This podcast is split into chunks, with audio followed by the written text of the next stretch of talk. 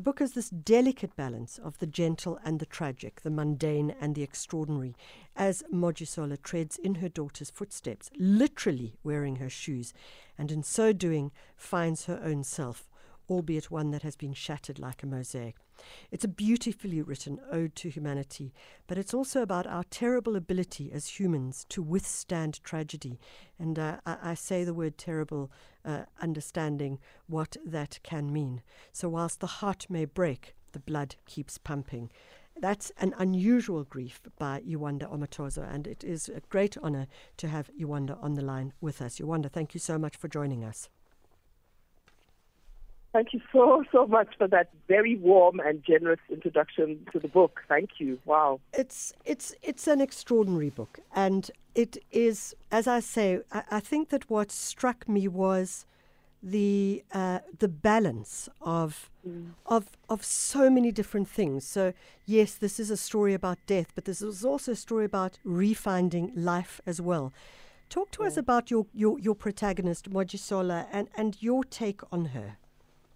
Yeah, thank you. I mean, I, I always see Mojisola as someone, and I, I love what you say, that terrible ability to withstand, and I, it's so well put, because I, I the tragedy is that um, Mojisola for me is kind of the walking dead through her yes. life, a woman living a very scripted life, not going beyond the margins, um, barely, you know, alive and awake.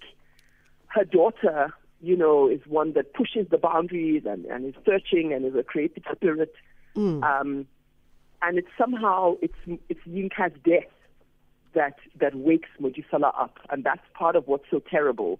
That's that awful, very painful equation that yeah. she has to lose her child to realize, well, I've I've been dead, and now I need to I need to wake up and live whatever's left of my life. So I see her as this woman who, with her daughter's death, suddenly decides to script her own life, and the courage of that, the fear, the risk um, and that's what her grief, that's the shape her grief takes, the, the, the opportunity to script her own life. You, you know, you, when you talk about this idea of scripting the life uh, mm. and her own life, uh, it mm. did make me think about the Glynis Horning book where Glynis was saying, you know, mm. she, she felt like she had to do detective work. She went online and she looked at stuff. She tried to see where her son had gone online. And, and you've done a very similar thing. And it's so it really makes you think about A, how different the role of social media and technology is in this kind of experience and world. And, and I found that very striking as well.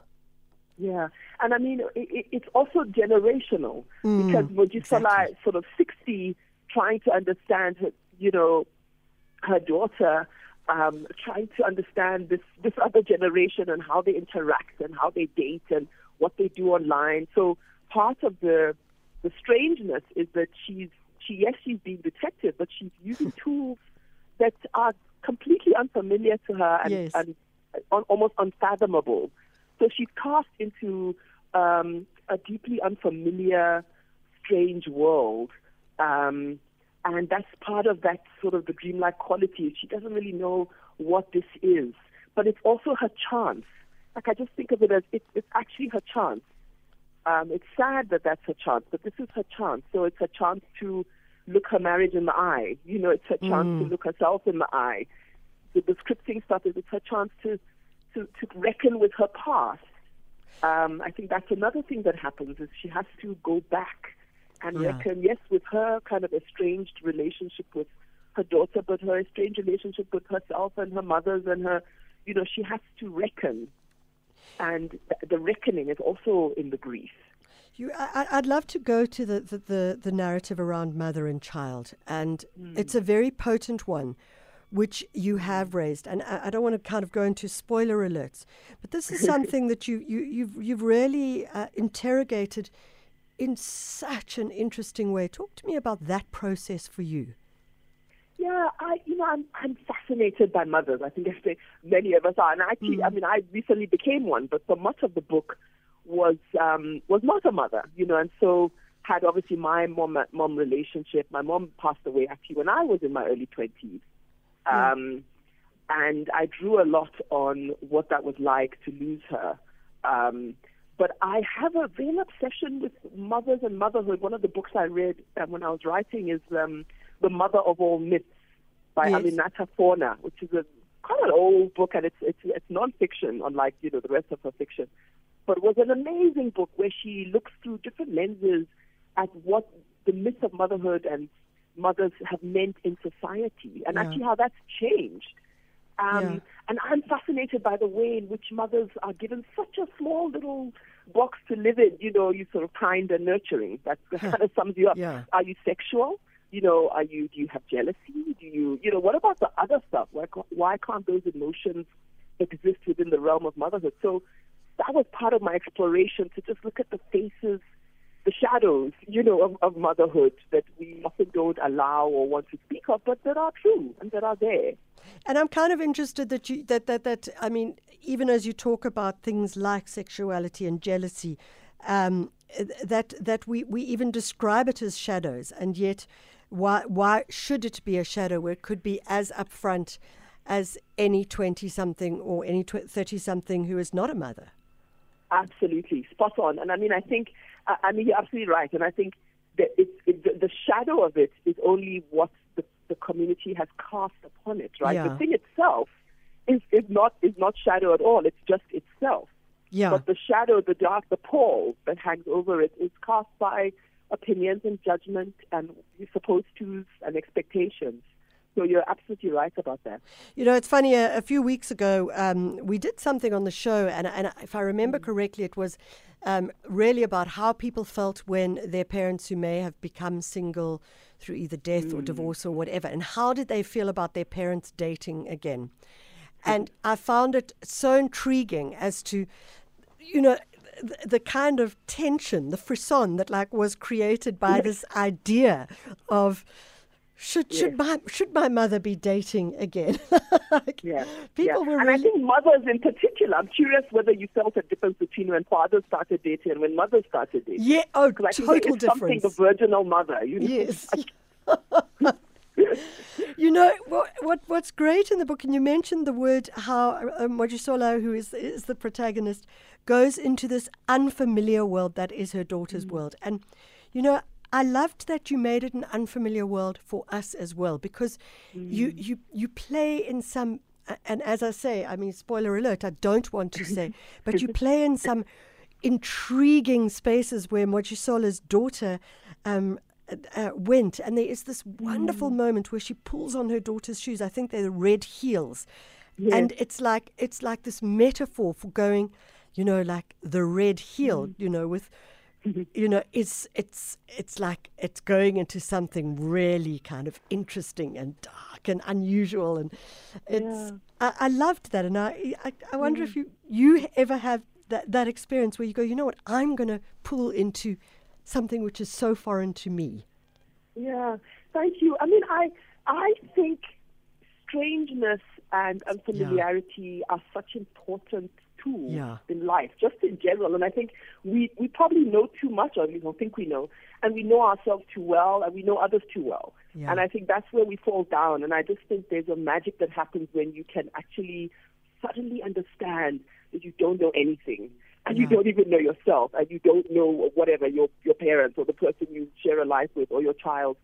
Um, I think ignorance. I always think of. Um, I think ignorance can be very productive Yes. And I, I love, uh, you know, uh, there are ways in which, of course, it's unproductive, but I think there are ways in which it, it can be incredibly productive. And I, and so I, I, I like what you say, that also it feels strange to the reader because yeah. that's the medicine. You wonder, you, there's, there's a tenderness in this book, and the tenderness mm. goes beyond just the mother and daughter, but it goes to her other relationships, the relationship with the next door neighbor, the relationship. Yes. Actually, there's even a tenderness with um, the uh, the her her partner who she is really mm. struggling with, who yeah. has his own major major issues, and I was really taken by that. I was really taken mm. by the idea that that you had the, I suppose one could call it the generosity of spirit to mm. to focus on him as well. And mm. I, I, wondered if you could maybe talk a little bit more to that. Yeah, um, I, you know, I, I mean, I think because these characters are So Mojisola or even Titus, her, her, her, husband, her partner, or a strange, you know, partner. Um, these are not necessarily characters that are. I mean, I, I, we're now entering the crazy world of likability, but I mean, uh, which, which is not a world I particularly, you know, traffic in. But they're not necessarily easy to to to to like in inverted commas. Yeah. And I think part of my, uh, which is which is never a concern of mine as such, but they are human. And I think that's the other thing. It's like we, our humanity. How how can we explore our humanity? How can we realize that we're deeply flawed? You know, as are the characters we're reading, Yeah. and that that does not um, exclude us from Yeah. grace. You know, from loveliness and and all those other things. So, trying to hold Titus, even Titus, you know, with with an even hand Yeah. as as difficult as he is, as damaging or as damaged as he is, um, how to hold him still in the text with a with a with a with an even hand. Yeah, it's, it's a big concern of mine. Yeah. You wonder, in closing, you mentioned that you have become a mother now. Um, writing this book as as as as a, as a as a as a and as someone who did not have children and now being a mother, how different do you feel, and how differently do you think you would write now?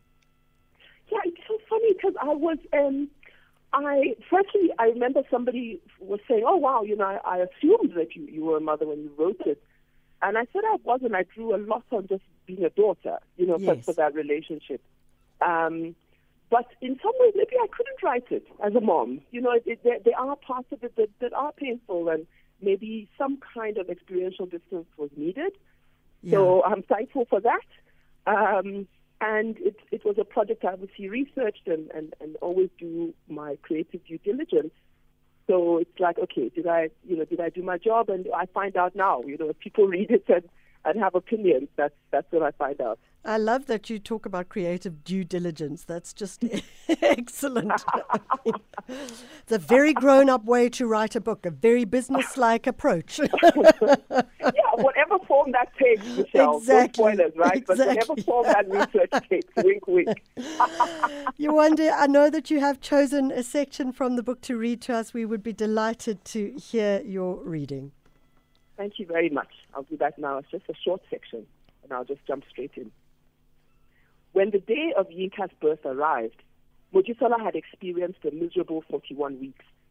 She'd imagined she'd be relieved to bear down, to surrender to the ripping of her tender passage, but just when the midwife ordered that she push, Mojisola, with every intention to do as commanded, at this dark point in the process of birth, no other action would be logical, discovered a resistance within her bones that seemed not of this world.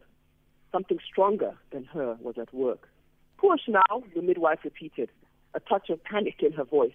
She repeated it three times, louder and louder, until Mojisola once more mastered her bones.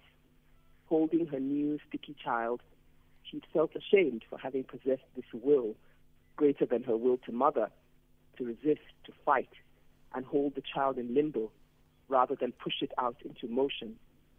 And yet it was undeniable. Lying there, the nurse screeching, push!